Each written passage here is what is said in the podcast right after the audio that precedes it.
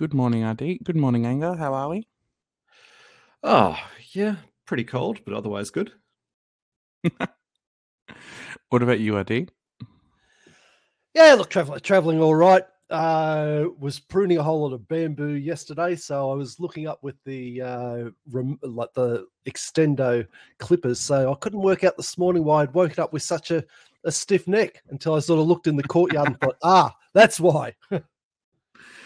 Oh dear. All good. How are you traveling? What? I, I possibly missed your uh, you saying how you were going. Oh, I am exhausted, if I'm fairly honest. Um, my local my local branch held pre-selections yesterday, and so um, the issue wasn't the pre-selection in it of itself. Like we, you know, we had candidates w- that were clearly going to win. Um, the is- the issue was basically filling all the requirements um, for all the silly bylaws and whatnot. Um, because you know Ah. people have COVID, so they can't like attend the attendance balance like in person. Um, it was it Ah. was it was very tiring. My Oh, first okay. experience of going to a Greens branch meeting uh, was during COVID, and we were all online, um, and we were electing new members for something I can't remember what now. Um, but because there were only six of us, I was like, "Well, do we really need to do a blind ballot? I mean, we're all friends. Um, I don't think it's really going to matter." And at least two of them were like, "No, it's very important that we make sure that it's blind and people can't see who's voting." And it's like, yes, oh, fine. yes. Uh, and it's everyone there was uh, over 65 or 70 so like making the um technologically less experienced be able to do that was just a pain Huh. Mm. Um, it's likely one of my more, I don't know, I guess petty criticisms of the Greens, um, specifically Victorian Greens, is that a lot of the rules and bylaws are designed with the inner city branches in mind. Like, oh, of course, you just happen to have like you know three hundred members, and you know, like no, that's not how every branch operates, guys. Okay. Is that is that a Greens thing, or do you think it's um, a case the same case with uh, with with the other parties? I'm not particularly sure myself. On a hunch, I'd say it's not really a problem for the ALP um, or the Liberal Party because they just have like a bigger membership base in general. Ah, So yeah, you know what I mean. Um, you, there will always likely be someone nominating for you know branch secretary or what have you. Um, out of the twenty or so people that regularly attend meetings. My guess would be that the greens are uniquely disadvantaged in not being such a micro party that everything is kind of like run by a couple of personalities and uh, so like they're big enough that they have bylaws but not so big that and not so old that they've worked really well in every part of the country for quite a while so they're kind of Hmm. in this weird phase of being like not quite big enough to be smooth but not small enough that that doesn't matter hmm. Oh yes. Um, it, it's unfortunately not a topic for this discussion, but maybe it should have been. Um, a good example of that is the new laws that the Victorian ALP has flagged around membership requirements and things like that. Um, we've seen this sort of thing before, um, where the Labor and Liberal parties can easily handle whatever new changes. Um, the last one that I can really think of was around campaign funding, which required uh, basically a restructuring of parties' entire campaign and finance in- infrastructure. Which you know they were they were pretty easy to do. You know they basically had already got that implemented, but as a quasi major party, the Greens then had to implement that, which somehow meant that our branch ended up with two bank accounts um, and a bunch of complex rules around how they're used and you know sign off and everything. Right. And it means that we can no longer like you know if we wanted to you know just previously if we wanted to get some corflutes, uh, we could go and order some corflutes and then we'd send the receipt to state office and be like, hey, we ordered some corflutes. Um, that is a big no no now. You cannot do that. You now have to send like a written request to state office, hope you get a response in like a timely manner, and then process it. You have to fax Hmm. it as well Oh God, wouldn't be is, is, isn't that a uh, sort of fairly typical tactic of you, you see that with large corporations supporting more onerous regulation because it makes it harder for uh, new entries into the market and the, the smaller companies? Isn't that a, essentially a version of that where both the two majors would benefit and it's going to have a heavy impact on the smaller parties? Yes, I, I I would say so. Um, the big one around these new laws, I think, is really worth tracking membership because these are new laws and things to you know prevent branch stacking. Yep. Which I don't know if I've ever heard of a branch in the greens getting stacked. Because really, really, when a lot of the outer urban like branches that would be targets for stacking kind of thing, uh, as Angus said, you know, consist of six people. There's not really they're not big enough to exactly stack. Um but now there's a possibility that, you know, all Greens members may have to provide like photo I all Victorian Greens members may have to provide photo ID, which then has to be stored privately. Um, and rigorously checked by state office every time because if someone's lapsed, that like needs to be reported, etc., etc. Mm. Um, but but if you're a minor party, if you're Derryn Hinch's Justice Party or the Victorians Party, or you don't have to do that because you don't have the like the membership requirement for that to kick in. Oh, so Green's just sort of over the line. Yeah, basically, it's it's, it's always like, don't worry, guys, we know minor parties can't do that. Fuck you, Greens. That- That's how it feels like a lot of the time. not not that it's targeted at all. Uh, no, no, absolutely not. well, for something that wasn't a point, we got a few points in there. Indeed. Alrighty. Um, on that note, we might jump into our first topic of this week, uh, which I suspect will actually be a fairly quick topic, but it's Scott Morrison uh, and the boat arrival on election day. Home Affairs oh, has. I thought it was the subreddit confirmed- survey. No, we'll jump in that. I'm hoping that one will be a little longer, so we'll just get rid of this one Oh, I at see. the Okay. start. Sorry. Um, is anyone really surprised that Scott Morrison authorized the release um, of that Home Affairs statement on election day in a cheap stunt? It's I can pretend to be shocked if it helps. Oh. What about you, Adi? Look, I'm not. I'm not shocked because uh, yeah, they're they're politicians. There's power involved. It was getting desperate, so it's no uh, no real surprise that uh, a desperate measure was taken. You know, in those precious situations, uh, sometimes there's not much imagination. So maybe they thought, well, it worked with the uh, the Tampa. Maybe it's going to work here. So it's a whatever the American expression is. It's it's throwing a hail mary. So look, I wasn't surprised at that. I was I was pleased that the uh, public servants didn't uh, comply, that they re- refused. That to me was uh, I thought that was a, that was a positive out of it. Uh, Mm. but look, I'm I'm not so in terms of politicians. I'm not surprised. In terms of uh, Morrison, I'm still not surprised. So, look, I, I, I mean, you can. I suppose there's a. Uh, I suppose there's a, a counter argument to that, and that is uh, he didn't do it. So far as we know at the moment, he didn't do anything illegal. Now, you know, things that are legal versus things that are moral are often two very different things.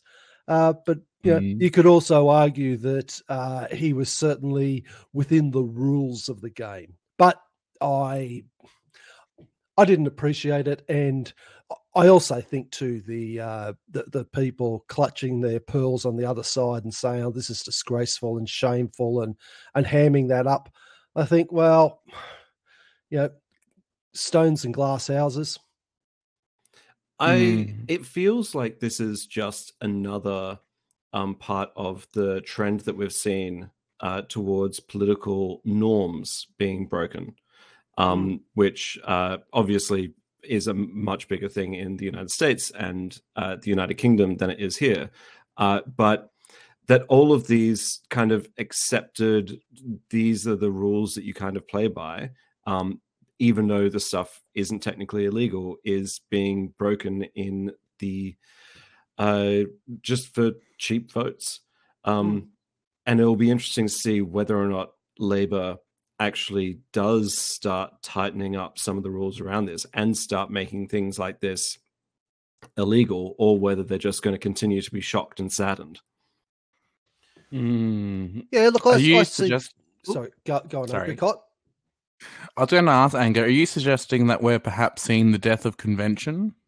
Uh, Like, like I, we need hard rules? I think the death of convention has been uh, basically almost everything that Scott Morrison has been doing over the past three or four years. Like he is, I mean, okay, I'm exaggerating slightly, of course, there, um, but he has thrown away political conventions and norms much more than previous incumbents in the position. Um, and it'll be interesting to see whether or not that uh, gets tightened or the Liberal Party continues to do that um, or the Nationals as well. Hmm. Yeah, I Hmm. thought your uh, your your comment, Anger, about it, uh, seeing that that increase, as as Apricot knows, I've got a, a bit of a bugbear about e- executive uh, secrecy and uh, just that slow grabbing at power.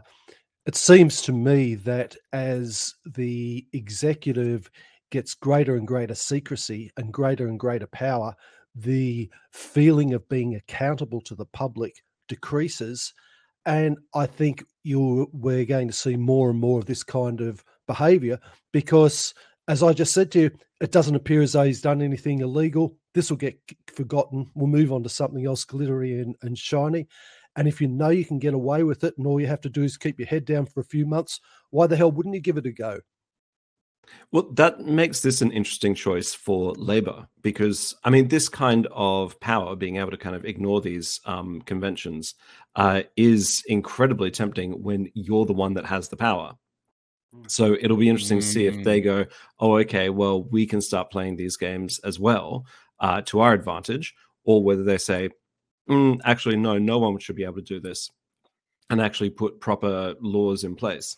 Of course, the problem then is if the coalition gets back in, chances are they're going to be able to rip up a bunch of those regulations uh, without having to um, go through Parliament. So again, it kind of comes down to are Labor going to look at what the coalition's done and say, well, we can do all of this kind of stuff too? Um, or are they going to try and take the high road? And even though they know that that won't happen uh, when the other party kind of swings back in. I think I think one of the problems there, no, no, no offense, Anger, but I think one of the problems with that argument um, is you're kind of setting up a like you know ALP versus LNP. You know, LNP are going to break conventions and whatnot. Um, will the ALP, you know, basically fall into that disregard as well, or will they, you know, basically be um paladins of convention, if you will? Um, Paladin of is, convention is an excellent term, by the way.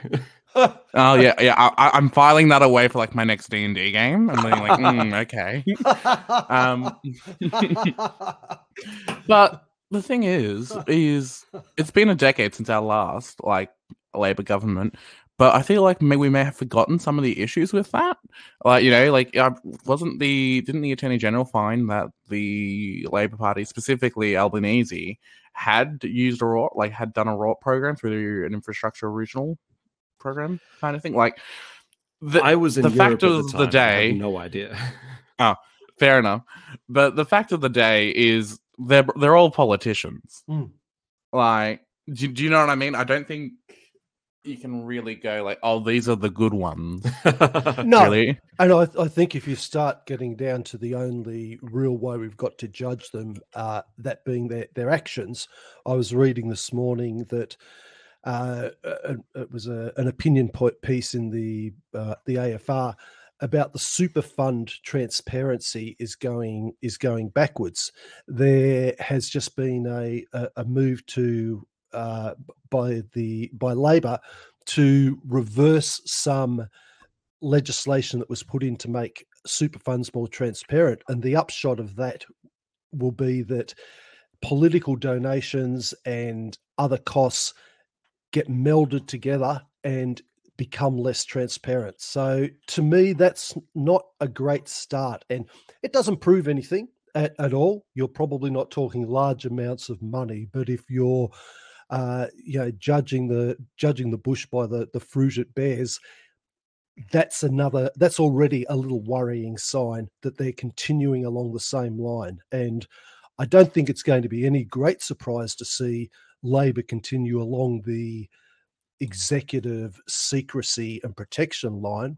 They've supported it for the whole time that the Libs were in power. Well, I was watching the Channel 10 election coverage the other night uh, because I'm a massive nerd. Uh, Hmm. And at one point, Senator. Only one? Oh my god. Sorry. I'm so sorry.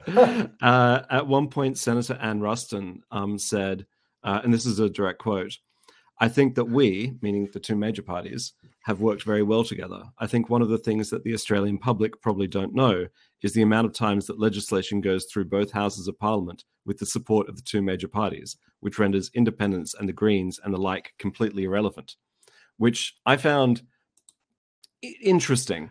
Um, Saying the quiet part loud, I guess. Exactly, and like especially given the context of uh, a uh, election where the primary vote for the two major parties dropped below the vote for other uh, for the first time ever. Like Labor's been below that for a while, but this is the first time the coalition's vote was below other as well. So, yeah, interesting. Mm.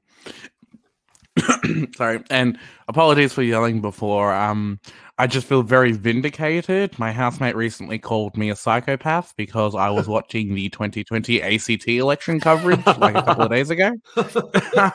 Um, so, so it, it- it's good. I'm not the only one. it's I've, it's interesting because uh, you've got all of these political commentators um, from both the right and the left side of politics uh, just in front of a camera for five or six hours at a time in a very like heightened emotional kind of state um, because they are going through that are we going to win are we going to lose um, and it's all kind of coming in so you do get a little bit more unfiltered um, comments from them than you necessarily would normally.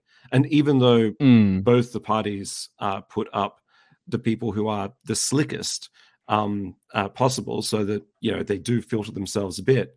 Well, I mean, Channel Nine still had Matt Canavan on. Like it, that was interesting.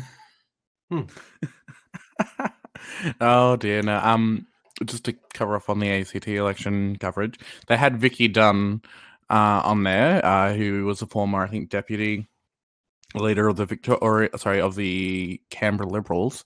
Um, and you are one hundred percent right about the kind of unfiltered comments. It's easily the best part of of election coverage for me. After the election had been called and it was clear that you know the Greens and Labor would once again form a coalition government, and that you know for like what was it now 12 13 years um she kind of just stopped completely caring. She had resigned at that election as well. So she was just kind of like yeah we're kind of shit. I don't know it kind of sucks. I mean, oh. Sure. it's th- this is of course the problem is you see all of these journalists trying to um, make people say okay who are you going to elect next? Like who's going to be the new leader of the liberal party? And they're all sitting there going i'm not going to comment. Of course i'm not going to comment on that. Like come on uh, mm, anyway Mhm. uh, we should get back to what we were actually talking about Oh, we've had a Yes, couple of uh, well- divergence. Uh, look, you, you also you had the, uh, the the other half of that question that you had was uh, of that point was the the don't trust government uh, comment by Mm. by by Morrison. I thought that's been interesting to see how it's reported, uh, and I think the the context is important. And I'll preface this to say this is this is done to both sides of politics. However, when we look at his actual words, and this is from a, a Guardian article, twenty first of July, twenty two. Uh, called Albanese labels Morrison's comments about not trusting government astonishing. Uh, Morrison called on the Pentecostal congregation to put their faith in religion above other institutions like governments. God's kingdom will come. It's in his hands. We trust him. We don't trust in governments. We don't trust in the United Nations, thank goodness, he said. We don't trust in all these things, fine as they may be, and as impo- and obviously this is my emphasis. We don't trust in all these things, fine as they may be, and as important as the role that they play. Believe me, I've worked in it and they are important. And in that same article, there was a link to a, a, previous comment. In 2019, Morrison attracted international attention for a controversial speech where he criticized negative globalism and what he called an unaccountable internationalist bureaucracy. Criticisms of international bodies such as the United Nations is also a common feature of conspiracy theories. Uh, yeah, that last sentence is is activism, journalism, active journalist activism, and and commentary. H- however, uh, there was two things to that, and I'd like to hear your um, your opinions on it. I think the context is important. And in terms of the context, he said global institutions must not be put above the authority of the nat- nation states. To me, is that really so disagreeable? And the other one, uh, well, that's probably the main thing. Let's let's stick on that. Is it really so disagreeable to say I want to put Australia first ahead of uh, an unelected body like the United Nations. What do you two think? So that's a very big question. Um, because personally, I kind of don't care. Um, in the sense, so I, I feel the way the world is going is that we are going to have a much more centralized, you know, global body, um, be it the UN or some other kind of thing. Um, I don't necessarily think we'll go down the route of you know a dystopian global government necessarily, but I would like for a start I would like to see the UN elected. Um, I think that's a very important thing. I like but I also feel that the idea of a yeah. utopian global government is like up, not even worth talking about. Like that's not going to happen. God no. God, what? What? We all moved to Finland. uh, but no, so I feel like a global government of some sort is going to essentially occur, if, even if it's just simply an, the establishment of an elected body to coordinate global responses to things. Even if it's basically kind of severely limited in that, like, I don't think we're ever going to really have like a global currency per se, if that makes huh. sense, or like do you know what I mean? Mm. It's. I think that. Have either of you read uh, Van Badham's book QAnon? And On? No. I I try to avoid Van Badham at all costs. No. That's uh, understandable. Um, uh, it's an interesting book, uh, and she does draw links to uh, the Prime Minister and uh, his Pentecostal faith um, and some people who are relatively big in the Q kind of conspiracy theories here in Australia. And this is one of those um, kind of points where I can look at Scott Morrison and say, like, he's not a conspiracy theorist, but he is conspiracy adjacent, I guess, uh, because he's been in government. He knows that the UN is not an actual authority. Um, the UN is uh, about making bold statements and um, meaningless gestures, and honestly, just being somewhere for the leaders of the world and their representatives to get together and to try and talk things out. Um, it doesn't have authority to make governments do things. Uh, and the fact that he was kind of implying that it was um, in this uh, speech that he's just given feels much more like again meaningless rhetoric of he knows that his audience would like that kind of comment as opposed to him actually necessarily believing that that's what the UN is. Um, in the context of him delivering these speeches in a church as well, I mean, this is why so many uh, leaders didn't like Christianity when it first came across. Like the idea of having a god above your king or your emperor or whoever was threatening. Um, and mm-hmm. we've kind of uh, managed to deal with that now because we don't consider the government to be all powerful and you know supreme ruler diktat et cetera et cetera um, so uh, christianity can kind of exist relatively well with democracy and i feel that that's kind of all he was doing like preaching to the converted saying yes god is all powerful and above the kind of worldly matters, including government, even though it's important, which you did say, that we have. So this feels mm. like hmm. kind of a bit of a nothing story. Yeah, I'd understand with that, but I think we're also missing um, a key point to make, which is that conspiracy is profitable now. Mhm. Um, you know, like like you have to wonder, will Scott Morrison go down? Like like will he go down a Joe Rogan podcast s ranting about conspiracy route? You know what I mean? I think that's more of a nationals thing than a liberal thing, but I get your point. Oh well, you know. Um. So, I, I- I feel like there is a significant group of people, a large chunk of society, who distrust government, and who can very much blame them. Um, and I think the unfortunate thing is that an even smaller subset has discovered that that is really profitable when you sell them things and when you get them um, when you sell them that belief.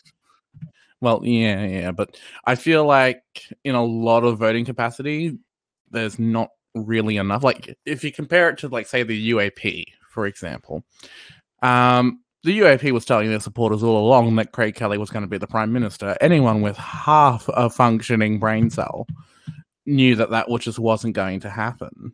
Like that, that's no. Um, but you know, it did, it did sell. Like that message did sell, and you have to wonder what kind of other profits was gotten from that. So Mm. yeah, Well, that's depressing. Yeah, I sorry, I, know- did- I- kind of went off. No, no, the- no. I could. Yeah, well, it does. It does lead off to. It does lead off to a, a, a couple of things. But uh, look, I suppose I, I had a note to myself that, uh, you know, despite my opinion of, of governments, I would hope that Albo does the same thing as Morrison and uh, puts the authority of, of Australia as a nation state ahead of something like the UN. And I'd I'd probably disagree with you. Uh, anger and hope about the I, I would agree with you that there's probably technically none or very little power that the UN has that the UN has has over a nation state. Mhm. However, its influence and the way that it uh, dictates things is highly evident in what we're seeing about an entire globe being mobilized to what is essentially uh, at its heart a, a UN climate change agenda. Now you can argue whether it's good or bad and all, all that. That's that's that's that's a separate matter. However, it's the UN through the IP uh, IPCC that's driving regulation, spending of money, government policies. So it's like the person behind pulling the strings behind the uh, face of a political party. They're not elected, and no, they're technically not doing anything. But the reality is that that influence does actually result in concrete legislation. I understand your point there. Um, I would argue that it hasn't actually resulted in concrete legislation in pretty much most of the world, um, but they are definitely pushing for it um, through uh, the IPCC. Uh, so yes, I get your point. I feel like really climate change is such a that kind of just highlights how weak the UN actually truly is. Like, how long has the UN been saying, like, "Hey guys, can we please not like, like can we please like not expand fossil fuels?" Uh, and a lot of the world's kind of gone, and a lot of the world's like, "Or shut up." Yeah, look, that's a, that's a fair count. That's a fair counterpoint. I can I can accept that. Uh, I I just have a bit of difficulty saying that the UN doesn't really have any power over a nation state, and I'm not a supporter of Morrison, but I think the sentiment he expressed was reasonable in that isolated um, in that in that isolated definition that he gave. Yeah, of course. Um, Hmm. it's and that's that is kind of an interesting uh, point as well because when you think about what power the UN is able to wield, um, it's not able to really wield it against powerful countries. Um, much the same Hmm. way as the European Union before the UK left uh, was basically Germany, France, the United Kingdom um, guiding the entire project, and while other countries were much more influential um, than uh, a lot of people kind of thought it had to be those three countries that were either on board for something to actually happen. Um, and the Mm. UN, you can kind of look at the same way, saying it has power to influence smaller countries to do things, but that's just kind of part of the international playground of the bigger countries letting the smaller countries know what they should be doing, um, uh, or what they want them to do anyway. Uh, in terms of Morrison's thing of Australia first, yeah, as I said, I don't find it controversial. Um, uh, again, not a fan of Morrison, um, as are apparently most of the people on this podcast. Uh, sorry, on this um uh, subreddit. uh, but uh, yeah, it, they weren't controversial comments. Um, it was just kind of media theater, I guess. Yeah, yeah. Look, I I, I Mm. would agree with with that. In fact, speaking of uh, of, of comments, uh, we, well, one just a bit of housekeeping. Uh, if people are wanting to to join us on a Sunday morning here to to give their view, uh, please contact us via Modmail or uh, directly via a, a, a message. Uh, we also an- announce it on the the, the sub. Uh, we don't take people just straight out of the audience to speak online. We have, there's a couple of issues with that, uh, and that's the that's the method we're sticking to. So you're most welcome to ask us to to come on. That's just the housekeeping side. On the comments side, we have a comment here from Jeffo one two three four five. Leftists used to be against global capitalism and IMF data traps for the sorry Debt traps. I- IMF debt traps for the third world countries. The right is capitalizing on this fall away as Labor captures more liberal centrists. Ooh. That's that's a very interesting thing, but I don't think we can really go into that at the moment because it's already ten. Yeah, we'll just take- We still have another two topics to We'll take that as a comment as- Yeah, exactly. Well, we, we might note it down for future. We'll take it as a comment as read. Just uh, want to let you know that if you're out there and contributing, we'll try and fit Mm. your comments in where we can. But over to you, Apricot. Awesome. So we're moving into the data portion of this episode. We got a lot of data. Uh, we did, uh, for those who are not aware, we recently reached 200,000 uh, subscribers to r slash Australian politics. Hooray! Um, and we did a survey of you guys uh, basically last week. It was ran for a week, and we've just released some of the results. So let me just pull them up. Um, Anger, Ardeet, you guys have had a look at the results. Uh, is there anything that jumps out There of you there? Well, There- go uh, on. sorry, go on. Adi, you, go you first. first. You, okay, Okay. All right. I just wanted to make uh, say I had two. There was two key results for for me. Uh, the first Mm-hmm. was uh, uh, on a scale of one to ten. Do you feel like you can express your opinion f- freely? I was very heartened to see that the all the time group was sixty eight percent. That's that's something that we're particularly focused on in this subreddit. That everybody, regardless of where you are on the political express political spectrum, can openly and civilly express your opinion. So that was that was particularly pleasing for me. The other one that was pleasing uh, was the is the sub informative, and in the very much so group, that was sixty five point eight percent. And I feel uh, if we can be e- essentially a place where people can uh, look at it as a, a hub to get some central information, discuss it if they want, or simply read, or use that as a, a launching point for other uh, information. I was really heartened by that. So, look, those two key results were, were really the standout to me. And I also want to say thank you to you, Apricot, for getting it organized and getting that data collated. I'm sure we'll do another one in the the, the future.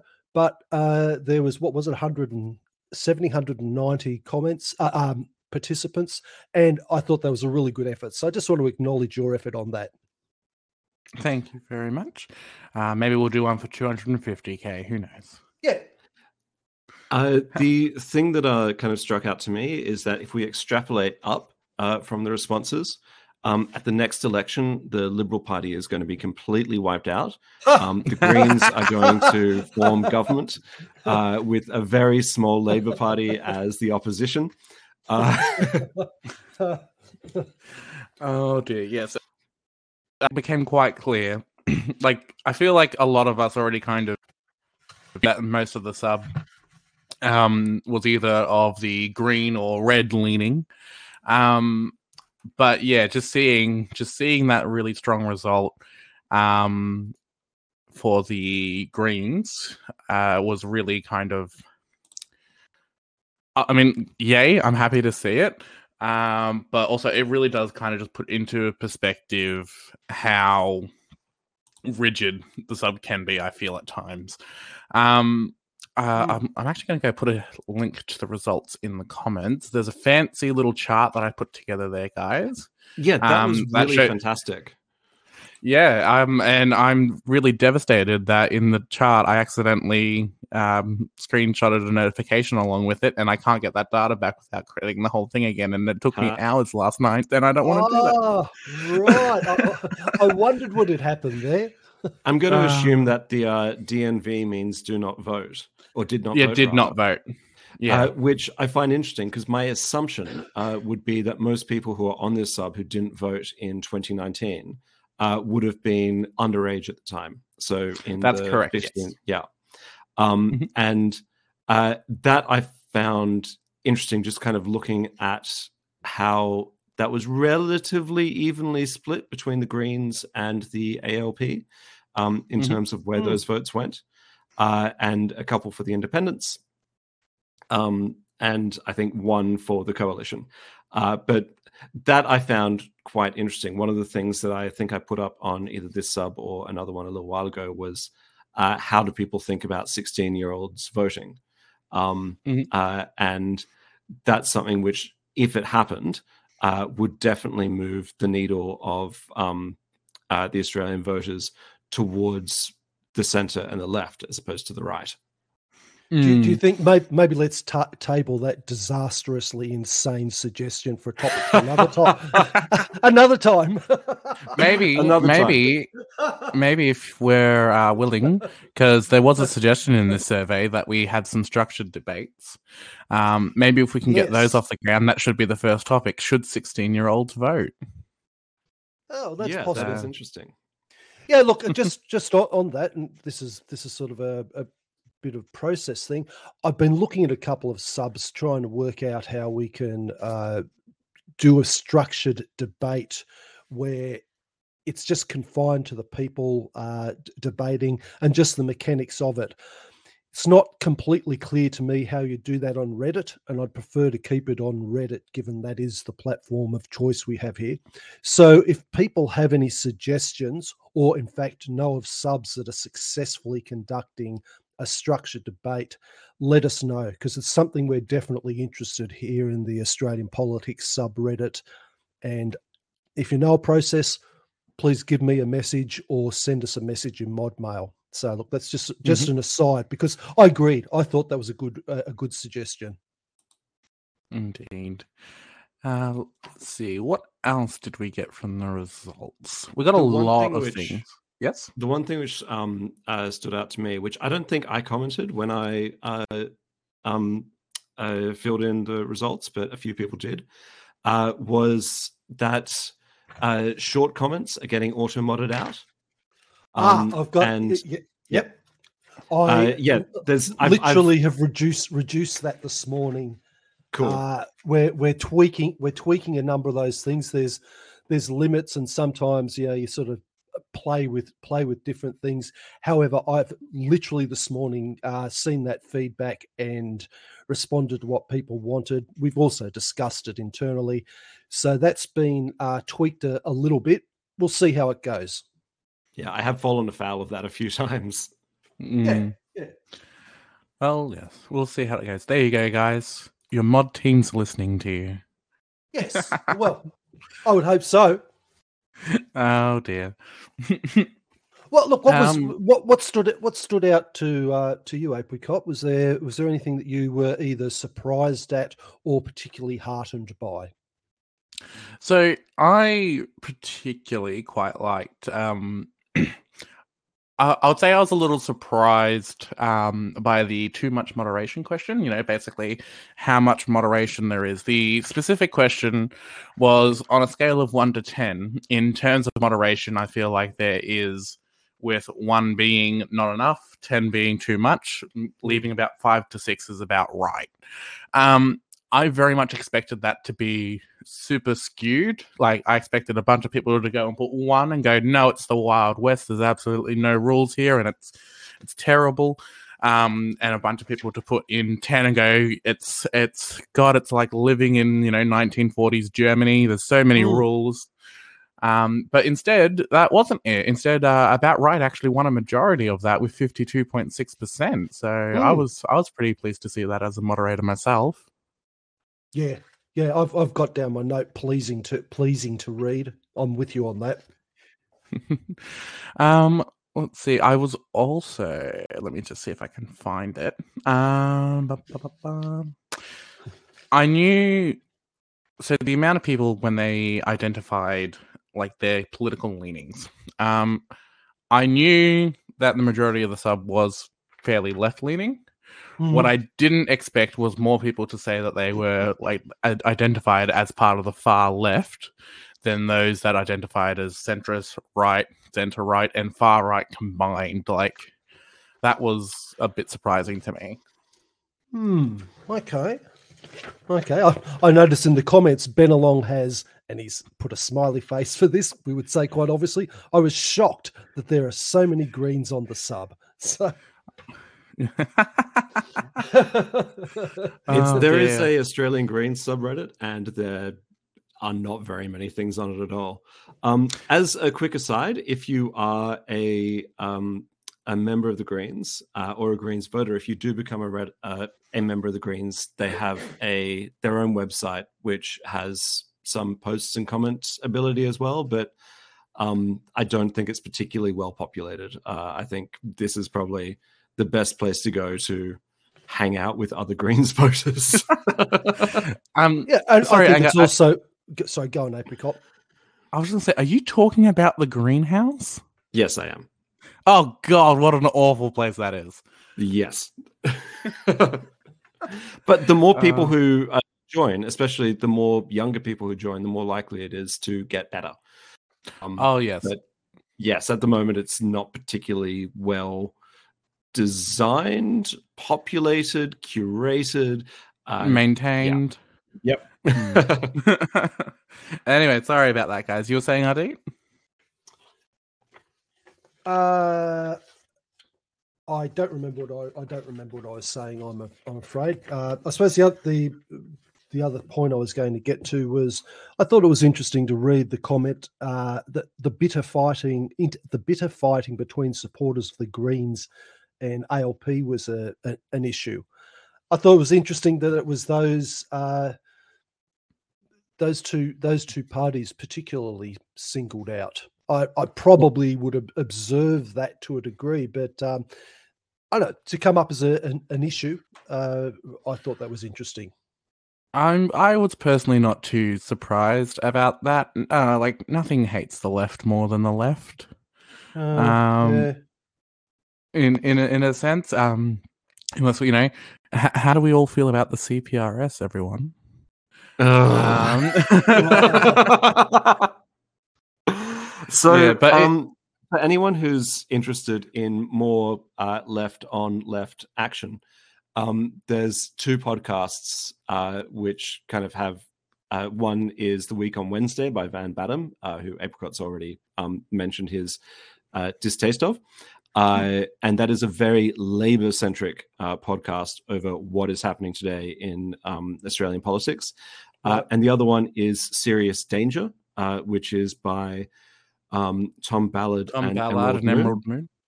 Yep, which is a basically Greens version um, of that. So looking at um, the election and then now things that are happening today from a Greens point of view, um, as opposed to a Labour point of view. So if you do want uh, to get um, out of your specific left echo chamber and into a Mhm. wider left echo chamber, uh, maybe uh, those would be two podcasts to listen to as well. Can you throw them into the comments after this, please, if you don't mind, Anger? I absolutely can. I Thank have you. to say, I feel very hurt, Anger. We invite you onto this podcast and you shill for other ones. yeah. Uh, if you only listen to one podcast, listen to this one, of course. yeah. Of course, of course. Oh, now that's available on Google Podcasts. That's right. It's good. To, uh, look, it's good to have the competition. I recall uh, going to Chadstone, which is a, a big shopping centre here in, uh, in in Melbourne. Going there a number of years ago, and there was, I think, it was BCC computers or something that used to be upstairs, and they had it to themselves. And I noticed that they had moved downstairs. There were where there were other computer stores, and I had a, a quick chat to the manager there, and I said, "Oh, you know, I see you down here now. How is it?" having all your competitors around. And he said it's actually increased their business because they're now in the area where people are wanting to go to get their computer parts and services. And it's worked out having the competition around them is beneficial. So, shill away there anger. If we're uh, in, if we're in good company, it should be beneficial for us. Awesome. Hmm. No worries. Uh, okay. Uh, are we? Do we want to move on? We will Yep. move on, just but just before we do, um, I Mhm. just want to highlight uh, prestigious fund seven one seven nine's comment of Have you ever wondered why a minority opinion, Australia wide, is so popular here? Uh, not being rude, just wondering. I presume he's talking about the overrepresentation of the Greens, and I do have an answer for you. Reddit is demographically young and left leaning, and that is a Green voter to a T. Um, that that's really kind of the answer. Yep, that's simple. What is actually interesting about that is that Greens voters are more likely to skew female than male um, nationally, uh, and Reddit is more likely to skew male than female. So that's the only demographic which is different uh, in regards to Reddit and Greens voters. But otherwise, yeah, absolutely. Um, young, Yeah. online, more left wing.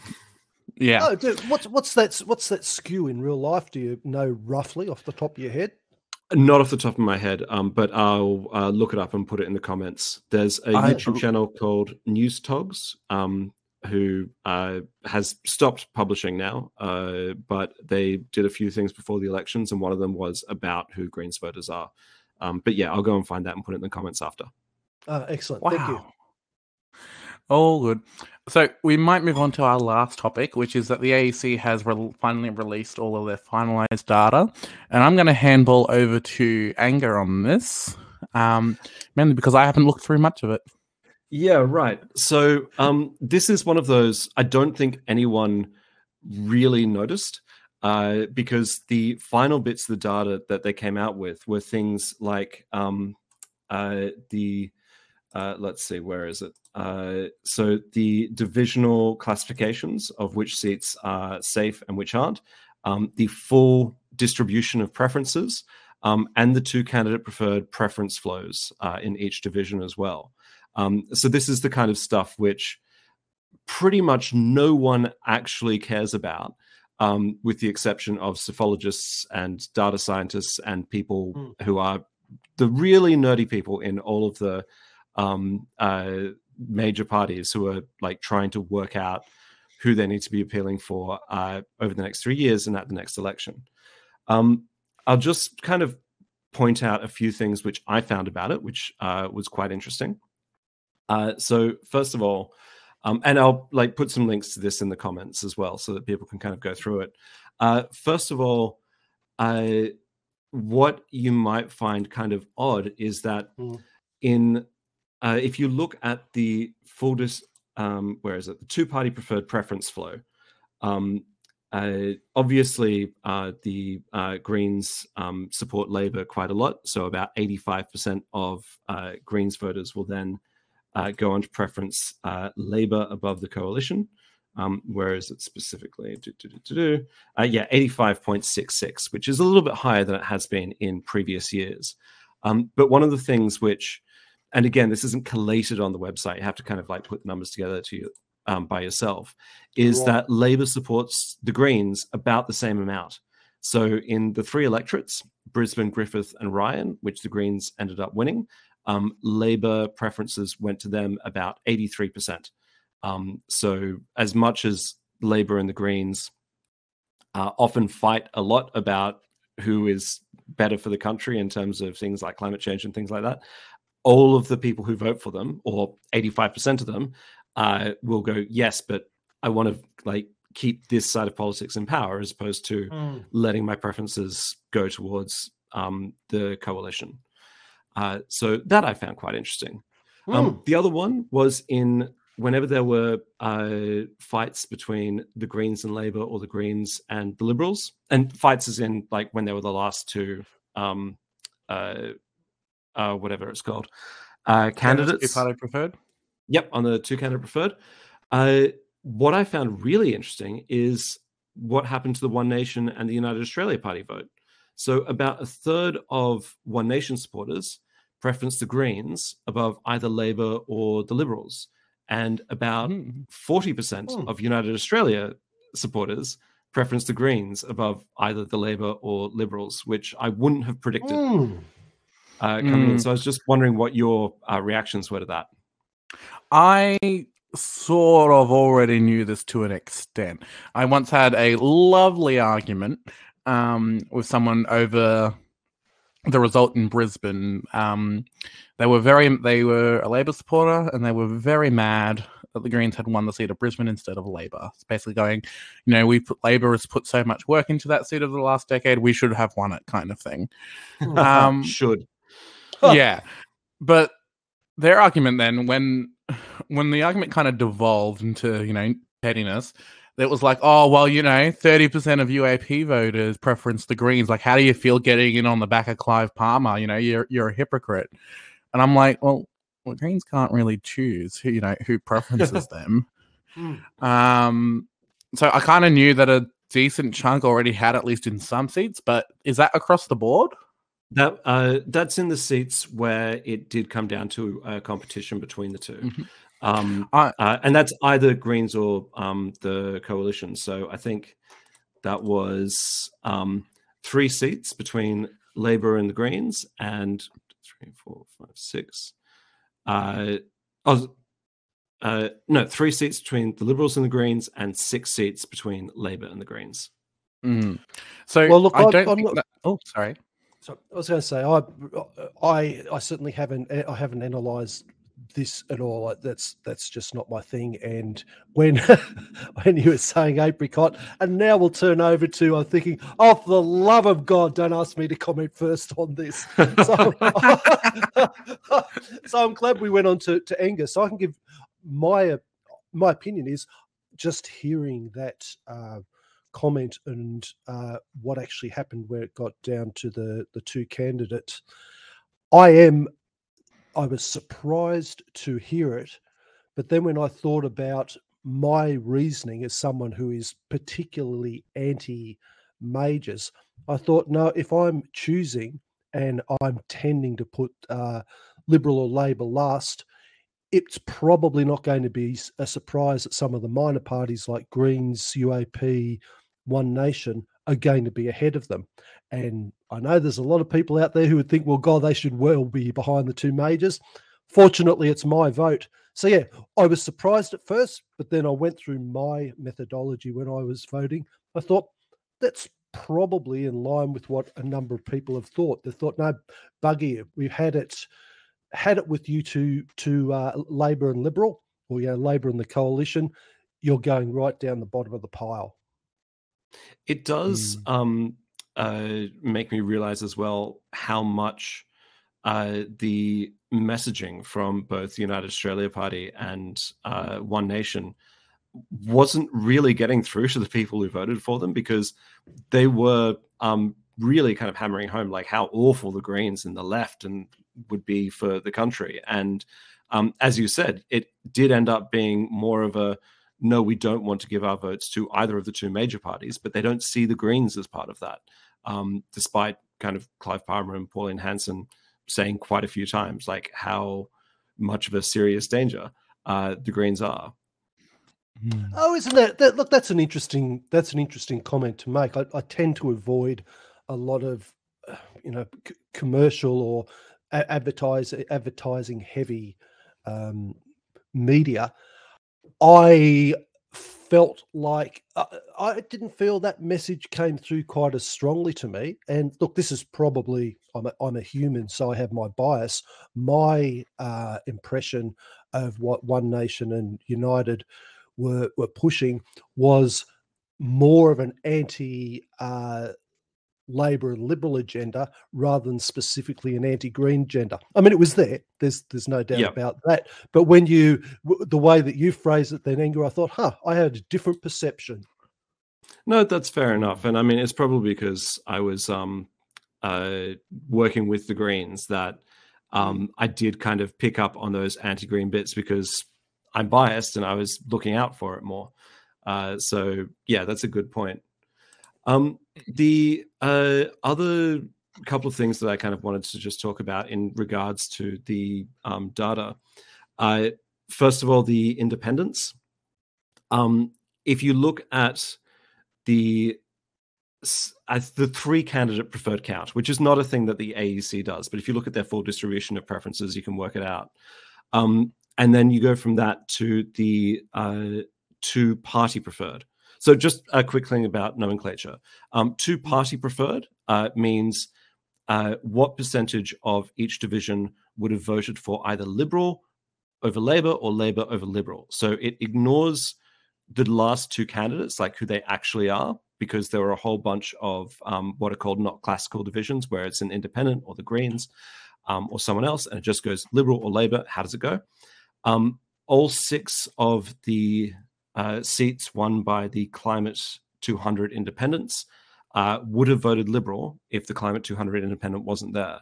Um, and there were swings against the coalition, uh, but they still kind of were more um, blue than red.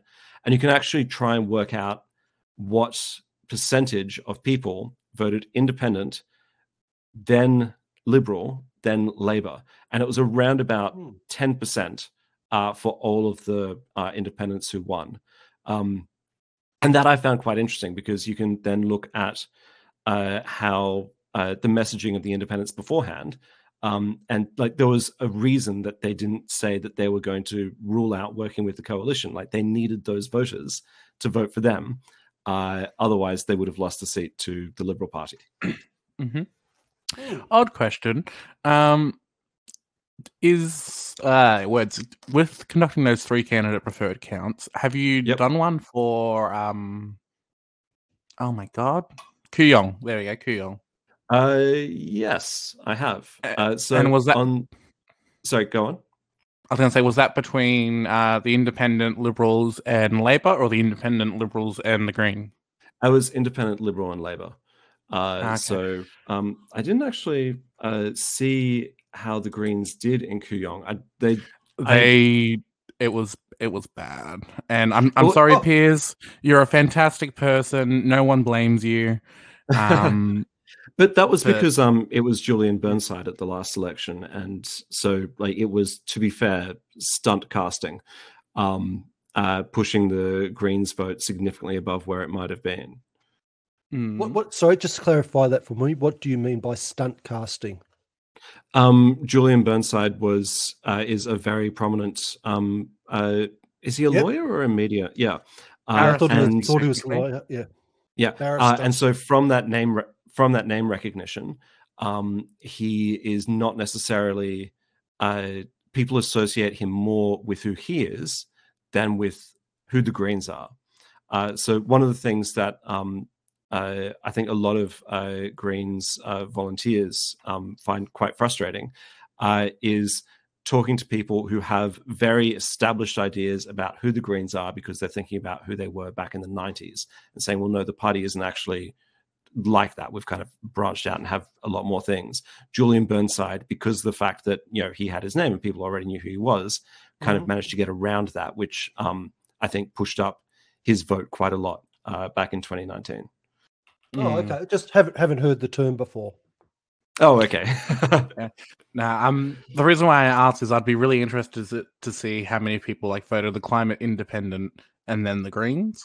Um, just because from the 2019 result, there is such a um, difference between 2019 and 2022 That's all. I Um, might, I might run that, that, count uh, myself. That information we can't really find, unfortunately. Ah, damn it. Uh, yeah, sorry. Um, so if a um, so what the AEC has put on is the let's just pull it up uh, Adelaide. That's fine. Um, so the two candidate preferred preference flow. So this is like right down the bottom. Um, You Mhm. can see uh, how many first preference votes from each party, where they ended up in regards to the two last kind of people. Um, and then you can look at the full distribution of preferences, and you can see as each candidate was eliminated, where the went, votes yeah. went after that. Uh, yeah.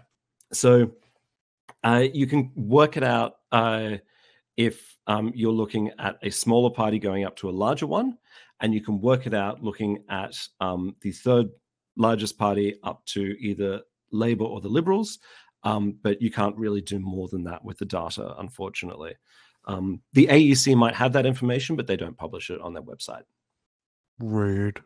Yeah. Ha! The Oh. other the other thing I found quite interesting is that they've got a um uh, down the bottom of the main site um, what's called divisional classifications, uh, which is Mhm. where they just kind of go through all the divisions and then say whether they're a safe seat um, or a marginal seat. Um, and just uh, bringing up one example, um, they've classified Macnamara as a safe Labor seat. Uh, No. what do you think of that? Yeah, exactly. Yeah, right. no. um, they've also classified Griffith as a safe Greens seat, um, and in both cases, like the swing is very, very small in terms of what you require to get from uh, a you know Green MP or a Labor MP. But because it wasn't Green versus Labor as the last two, because that was the race to third place, um, the AEC hasn't been able to kind of like work that on out on their website. So Okay, that's one of those things where you shouldn't kind of take like take those with a grain of salt, I guess. hmm Hmm. Can you send me a link to those divisional classifications? I just tried accessing it and it said no. Oh, Yeah. super weird. Um, Mm, it's working AEC, for me. Get your shit together. Yeah. uh, maybe just like try reloading the site. Um, that happened to me once, but yeah, there you go. nah, just as your attempted connection to the AC website's been unsuccessful. Might be Yeah, going to the wrong place. No, no, no, that happened to me once um a while ago. Uh, but yeah. Hmm, oh, well. Hey, Oh, hey, apricot, apricot, just before you, you wind up, just two last comments. Uh, Oh, go ahead. We, we can take them as, as comments, as, as read uh, from Ben Along. The reason social media, including Reddit, is predominantly left is because the right tend to get banned because of abuse and threats. Look at R. the Donald as an example. And we also have a comment from Jeffo12345. UAP also ran heaps of leftist economic advertisements like forcing interest rates to halt, free tertiary education, etc. Could be a contributing factor to a large portion preferencing the Greens. Hmm, maybe. That, that's actually a very interesting thing to consider. Yeah, Um, it's. I mean, I, I want to kind of point out uh, the votes from One Nation and the United Australia Party preferenced the Liberals ahead of the, uh, or like benefited the Liberals ahead of the Greens. Um, it's just that it was like larger than I expected, forty percent from the UAP and thirty-three, I think, from uh, One Nation. Um, but uh, yeah, it's those uh, kind of, um, I guess, messaging of we're going to try and make it easier for you coming from the UAP and the Greens. I can see the correlation between them. So that's a good point, Jeffo one two three four five. Hmm. Alrighty. Well, on that note, I think we might basically wrap up for today. Thank you for joining us, Anger. It's been a really illuminating discussion.